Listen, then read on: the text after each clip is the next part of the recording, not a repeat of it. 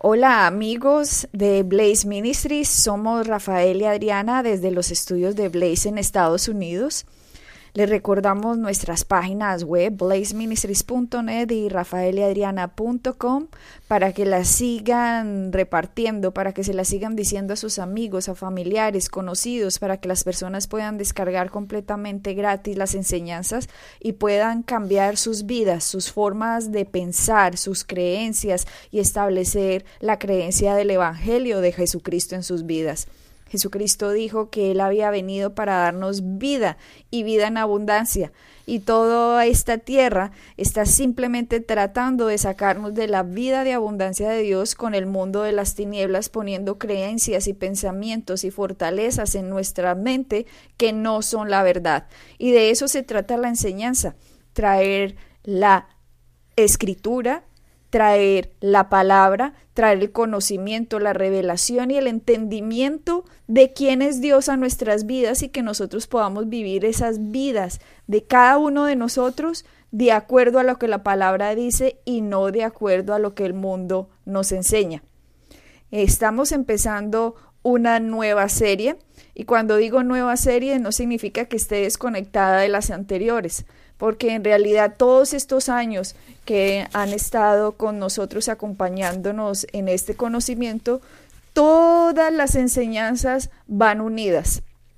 Simplemente las enseñanzas nos van ajustando en la izquierda, en la derecha, arriba, abajo, en todas las malas creencias que teníamos y vamos implantando la verdad de Dios y es así como transformamos nuestras vidas. De hecho, eso es lo que dice Pablo en la carta a Romanos, que les dice transformados mediante la renovación de vuestro entendimiento para que podáis comprobar cuál es la buena, agradable y perfecta voluntad de Dios. Significa que sin transformación de creencia, sin transformación de mente, sin cambio del pensamiento en aplicar lo que Dios nos pone como sabiduría de Él, no vamos a comprobar nada bueno ni nada agradable, de la voluntad de Dios, sino que vamos a comprobar las consecuencias del mundo caído de maldición, el cual Adán nos heredó.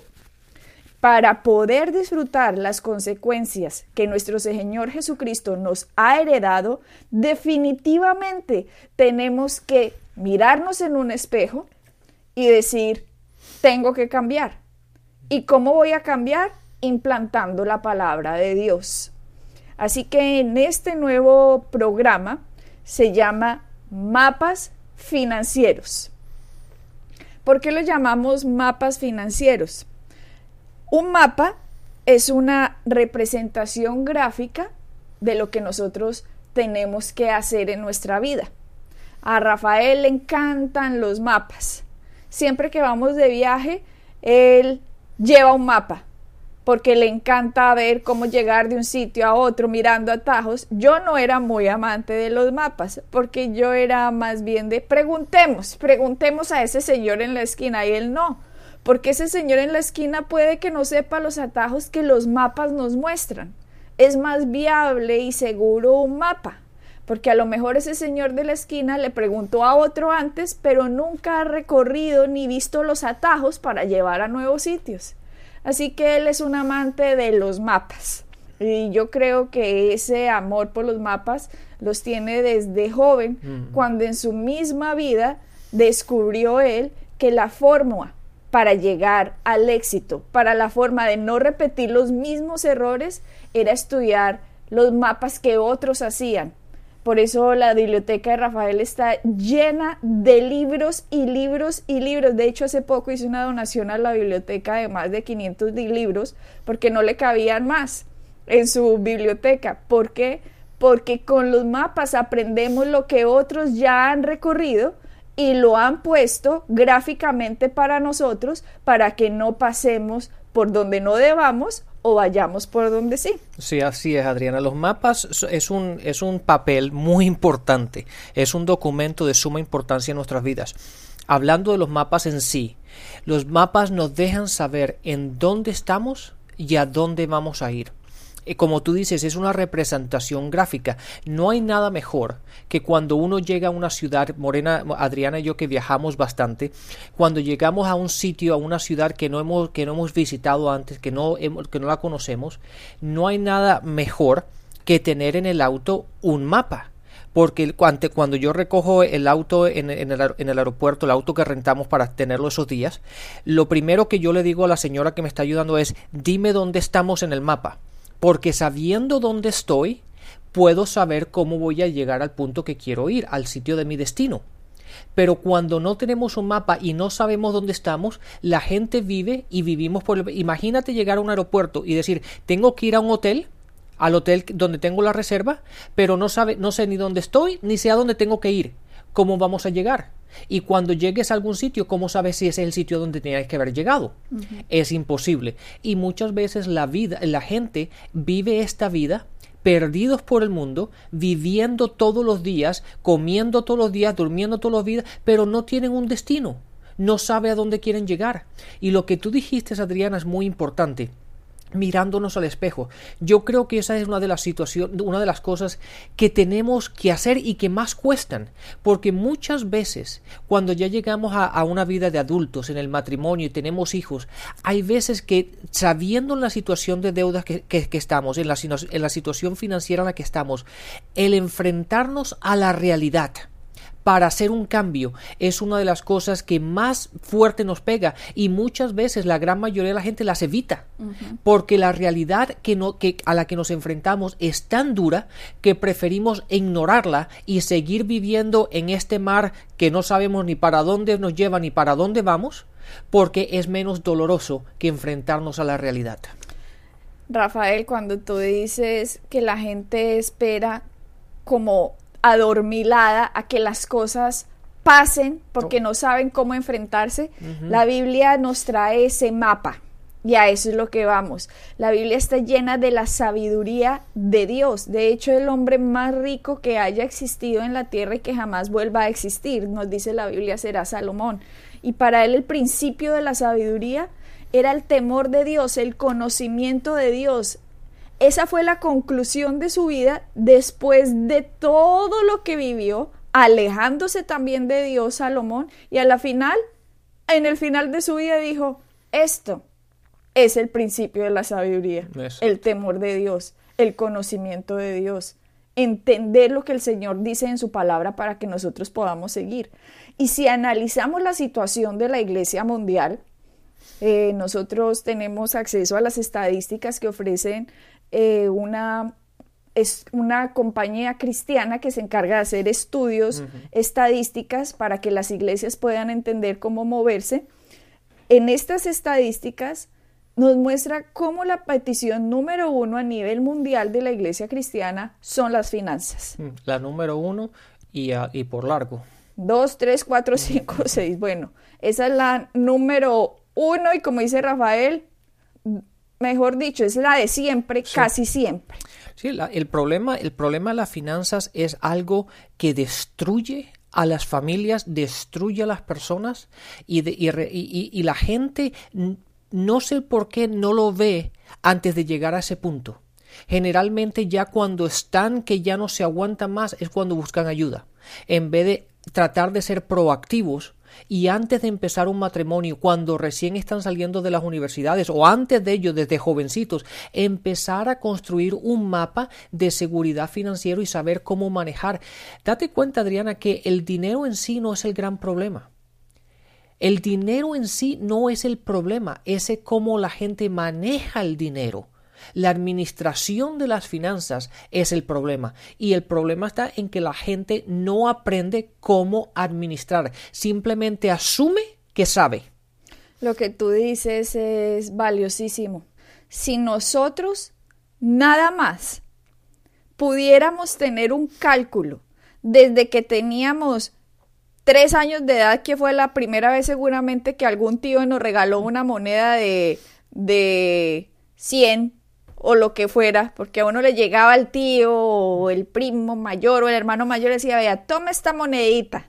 Si uno hiciera un cálculo de lo que uno ha recibido desde que era un niño, que ha pasado por las manos de uno, que le dieron, que se ganó trabajando, que le dieron los padres o los familiares, que le pagaron por algo extra, por lo que sea, por lo que sea. Si hiciéramos un cálculo, serían millones de millones los que han pasado por nuestras manos a la edad de hoy. ¿Qué pasó con ese dinero? Cuando estamos en rojo completamente, hay algo que fallamos y fue mayordomía, mm, administración del dinero y los principios estaban en la Biblia. Si ustedes ya nos vienen escuchando hace años, recordarán en uno de nuestros programas, eh, hace ya un par de años tal vez, cuando hablábamos de finanzas, de prosperidad, habíamos ya dicho que la oración número uno, la petición número uno eran las finanzas. Y también explicamos el sistema babilónico, cómo funcionaba hace ya varios años y también explicamos cómo Satanás funciona a través de, de este sistema. En este sistema babilónico, lo que sucede, lo que sucede es que el hombre empieza a regirse por sus propias reglas. Babel, cuando ustedes miran en la construcción de la torre de Babel por Nimrod, que se querían hacer un nombre a sí mismos, para alejarse del nombre de Dios, prácticamente estaban implantando un nuevo sistema, los hombres caídos desde el jardín del Edén, para ellos gobernarse a sí mismos y que no fuera Dios el que los gobernara. De hecho, a partir de Adán y Eva, todos sabemos que la tierra fue hecha ahora hijos de Satanás, porque el hombre cayó, pecó y Satanás tomó la autoridad. Esto ya lo hemos estudiado, pero bueno, no falta, no importa si lo repasamos. Sí, aquellos que nos están oyendo, quiero que decir, en la parte de la historia de Babel está en Génesis 11. Ok, perdón, Adrián es para que miren ustedes los programas pasados y simplemente recordemos cómo Pablo nos dice en el Nuevo Testamento, Testamento, hijos del diablo. Y nos dice, hacen los pensamientos y la voluntad de su padre Satanás, de su padre el diablo. ¿Por cuál es esta voluntad? Vivir en un sistema en que nosotros decimos cuáles son las reglas de esta tierra. ¿Cómo nos vamos a comportar de acuerdo a lo que a mí me parezca de acuerdo a lo que yo intuya y no de acuerdo a la sabiduría, el conocimiento y la inteligencia que Dios me provee en su palabra. Entonces, si miramos las estadísticas, Rafael, en que esta es la petición número uno mundialmente de los cristianos, y ahora miremos el diezmo. ¿Cuál es el porcentaje de diezmadores a nivel mundial de la iglesia? Es el 20%. O sea que hay un 80% que no lo hace. Concluyamos. A ver, pongámosle la lógica al asunto. Cuando una persona ha sido levantada en el sistema babilónico, en el sistema de que Satanás me dice yo cómo voy a vivir, él utiliza una herramienta que se llama el amor al dinero. Y nos dice el Nuevo Testamento que el amor al dinero, no el dinero, escúchenme bien. Ahí está el punto, que no es el dinero en sí. Dice, el amor al dinero es la raíz de todos los males. El amor al dinero. De hecho, lo llama también la Biblia Dios mamón. ¿Qué sucede con esto? El mundo está levantado por el sistema de Babilonia, de las tinieblas, para ser manejado a través del amor al dinero. Cuando una persona nace de nuevo, que está dejando el sistema de las tinieblas y se convierte ahora en hijo de Dios, que pasó de las tinieblas a la luz que pasó de naturaleza caída, pecadora en su espíritu, pasó ahora a naturaleza de justicia en su espíritu, que pasó de que pasó de estar separado de Dios, ahora pasó a estar unido con Dios, uno con Cristo, nación santa, pueblo adquirido por la sangre de Jesucristo en la cruz. Ese traspaso, aunque se da instantáneo, la renovación de la mente dura toda la vida porque en nuestra alma traemos las mismas prácticas que Babilonia, el mundo de las tinieblas, nos enseñó cuando nacimos en esta tierra y el amor al dinero es la forma en cómo nos manejaban. Entonces la gente puede decir, no, yo no amo el dinero, yo no, yo no. Pues nos dice la palabra en Hebreos, leámoslo, vamos a Hebreos. Hebreos 13. 13, si lo encuentras tú primero. El versículo 5. Dice, sean vuestras costumbres sin avaricia, contentos con lo que tenéis ahora. Dejémoslo ahí un momentico. Hay mucho que hablar. Ahí nos dice, sean nuestras costumbres sin avaricia, contentos con lo que tenéis ahora. ¿Qué significa la palabra avaricia? Nada más, Rafael.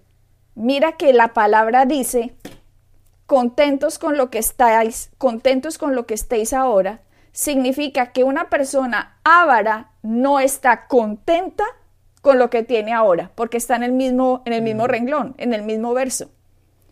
Una persona ara, avara no se siente satisfecha, no se siente feliz con lo que tiene ahora. Y Satanás lo sabe, porque Satanás ha hecho que este mundo crezca con esa forma de pensar.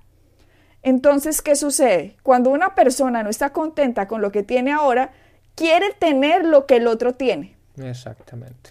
Quiere, se siente insatisfecho, se siente siempre queriendo tener y deseando estar más allá y no cumpliendo el principio de ahora. Señor, estoy contento con lo que tengo ahora. Soy una nueva naturaleza, soy la justicia de Dios en Cristo Jesús.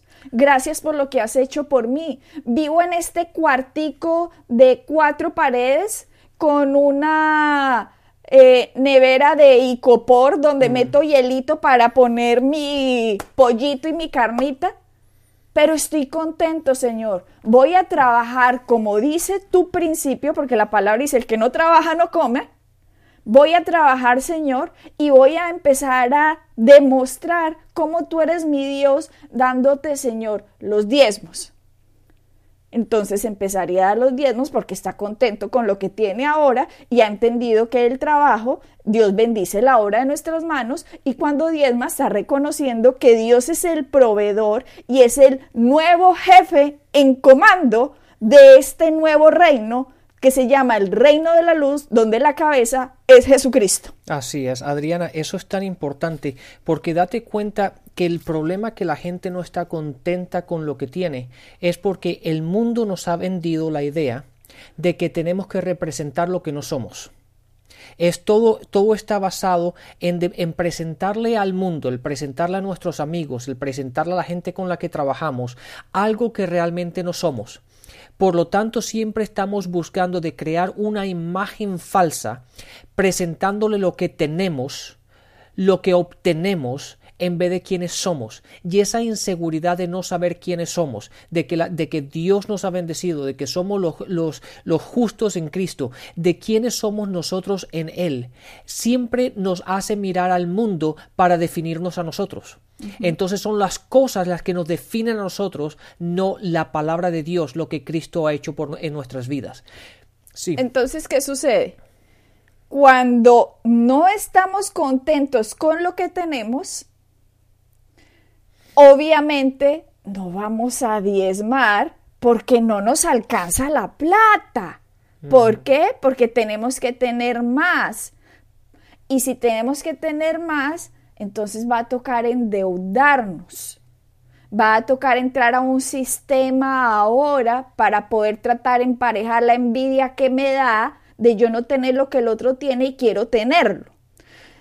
Pero si esto, si tan solo y uno pudiera con un chip, mejor dicho, decir, este es ahora el sistema en que estoy contento con lo que tengo, voy a diezmar, voy a empezar a aplicar los principios de la palabra, ¿saben qué pasaría?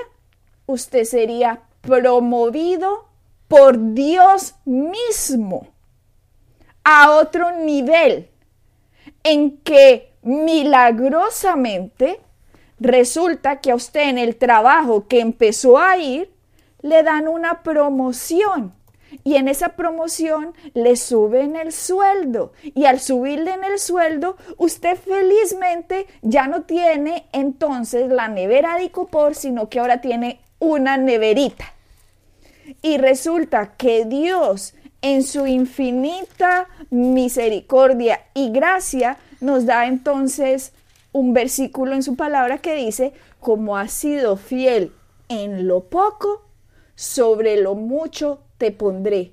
La iglesia en esta tierra se encuentra endeudada porque no ha sido fiel en lo poco y sufre de un gran problema llamado avaricia, que ha sido también sembrado por la mala enseñanza de no mostrarle a la gente que se contenten donde están, que Dios los va a promover, que Dios los va a escalonar a la velocidad de Dios, no a mi velocidad, sino a la velocidad de Dios. ¿Por qué? Porque estoy buscando el reino de Dios y su justicia y por lo tanto las demás cosas me empiezan a ser añadidas. Pero lo que están buscando los cristianos es que las cosas añadidas que Dios nos promete, como no me llegan, entonces las voy a tener con la amiga tarjeta de crédito ahí cambiamos la perspectiva. Si Dios, si Dios no lo hace en el tiempo que yo, que yo determino, entonces yo le digo a Dios, Dios ponte a un lado porque entonces yo lo voy a conseguir de otra forma. Exacto. Y, esa es la forma del mundo, esa es la forma del sistema babilónico que estabas hablando anteriormente, y es ahí cuando empieza una montaña rusa de problemas en nuestras vidas. Adriana, un, un versículo muy sencillo por el cual toda mi vida y tú y yo desde que estamos casados siempre hemos puesto en práctica. Y es el, un principio que yo creo que es uno de los, de los versículos que la gente tiene que saberlo de memoria y meditar día y noche. Mateo 6:33. Así es, y se lo voy a decir, aunque lo, lo, podemos decir de memoria, es siempre es bueno ir una vez más a la palabra y verlo en blanco y negro. Y cuando lo dijo Jesús, leerlo en rojo. Pero Mateo 6:33 dice lo siguiente. El versículo Mateo 6:33 dice, Mas buscad primeramente el reino de Dios y su justicia, y todas estas cosas os serán añadidas. Primeramente buscar el reino y su justicia, y después todas estas cosas van a ser añadidas. El problema, Adriana, está cuando la gente empieza a buscar las cosas y se olvida de Dios. Pone las cosas primero pone el querer, el no estar satisfecho con lo que tienen, y empiezan a querer añadirse cosas ellos mismos por sus propias fuerzas, metiéndose en deudas simplemente para aparentar lo que no tienen, olvidándose que es Dios al cual tenemos que poner primero nuestras vidas y después es Dios el que se encarga de darnos la promoción. ¿Acaso no decía un, un versículo que Dios es el que añade riquezas y que no añade tristeza con ellas? Dígame quién de las personas que están endeudadas están felices. Díganme quiénes. Puede que estén felices en el momento en que los amigos le digan, wow, felicitaciones, qué belleza, wow, debiendo todo, pero ese ego se les alimenta cada vez que oyen el wow. Pero ¿de qué le sirve la alimentación del wow en su ego? ¿De qué le sirve si en la noche no puede dormir en paz porque sabe que le sigue la siguiente cuota y la siguiente cuota y la siguiente cuota nada más para aparentar usted ropa que no se debería estar poniendo, carros que no debería estar manejando, celulares que no debería estar teniendo, televisores plasma que a lo mejor usted le servía el mismo televisor gordo que tenía desde su papá y su mamá, pero no, toca tener el plasma ahora y se empieza ahora a vender usted con la avaricia, queriendo tener lo que los demás tienen y no estando contento en su situación y la falta de agradecimiento que tiene en este momento la gente, es lo que lo está metiendo en problemas. Por lo tanto, Dios está diciendo, no estás preparado y por eso la número uno petición mundialmente es finanzas, porque no han querido entender que Dios nos ha dado la respuesta de cómo administrarlas, pero el cristiano no quiere cumplir la mayordomía que Dios le dijo de cómo hacerlo. Así es, Adriana, todo en esta vida tiene un propósito y Dios nos ha dado las finanzas, Dios nos bendice con buenos trabajos, Dios nos bendice, nos bendice, con finanzas, pero las finanzas tienen un propósito y yo siempre le digo a la gente, el dinero no es el problema, Dios quiere bendecirte, Dios quiere que tu vida es una vida plena y que disfrutes la vida. Él nos ha puesto en este mundo para que lo disfrutemos, Él ha creado todas las cosas a nuestro alrededor para que las disfrutemos. El problema está cuando la ponemos fuera del propósito por el cual fueron creadas. Es como le digo a las parejas que les hago consejería matrimonial. El matrimonio tiene, un, tiene un, un propósito y si no entendemos el propósito del matrimonio, lo vamos a violar. Las finanzas es exactamente igual. El dinero tiene un propósito y el propósito principal es expandir el reino. Y después, cuando uno pone las cosas en perspectiva, Dios nos bendice y podemos vivir en esta vida plena, de una manera próspera. Esta es como el abrebocas de la enseñanza que vamos a dar del mapa financiero, porque en el mapa financiero no es que lo vayamos a enseñar profundamente, porque esto es un audio, pero lo que vamos es a mostrar unos puntos para que ahora que la gente ha caído en cuenta si es que ha caído en cuenta de yo no puedo seguir viviendo de esta manera, ¿cómo me salgo del hoyo en que me metí? Entonces, vamos a hablar sobre los mapas financieros para que nosotros paremos ahora de sentir envidia de la Barbie y el Ken, donde la Barbie y el Ken tienen el carro y la casa último modelo y todos los aparatos último modelo, pero resulta que Barbie y Ken deben todo. Y la gente está envidiando algo en que el mundo entienda está en la quiebra. Los dueños son los bancos, por Dios. Abran los ojos. Rafael cada vez que va conmigo en una avenida y nos pasan esos carros y carros y carros, Rafael lo único que ven son pagos mensuales. Pagos mensuales. Él dice, vea, payments, pagos mensuales. Los dueños de esos carros son los dealers. Los dueños de esos carros son las casas que ponen en venta esos carros y la gente se paga, se pone a pagar carros que cuando los terminan de vender, si se hubieran ahorrado esa plata, lo hubieran comprado un año, en un año, pero lo que pasó es que la gente se metió ahora ya en esos carros y terminan pagando cinco veces los carros que cuando lo van a vender no valen nada. Por lo tanto, el sistema de Babilonio le robó el esfuerzo de su trabajo. Así es, Adriana. Este es un tema sumamente importante, el mapa financiero para nuestras vidas. Así que se manténganse en contacto al siguiente programa. Bendiciones y hasta la próxima. Bendiciones.